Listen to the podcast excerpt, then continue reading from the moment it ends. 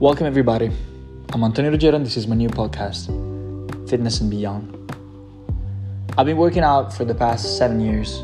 Through the seven years, I've been going to a lot of different gyms, working with a lot of different personal trainers, adopting many different diets, and above all, trying many different types of exercises and many different types of working out routines.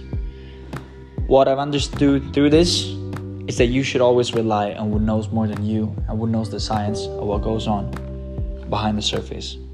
So, adopting this mindset led me to the realization that most of the people that work out or that live with a fitness oriented lifestyle actually fall for quite a lot of fitness myths and misconception. I did myself.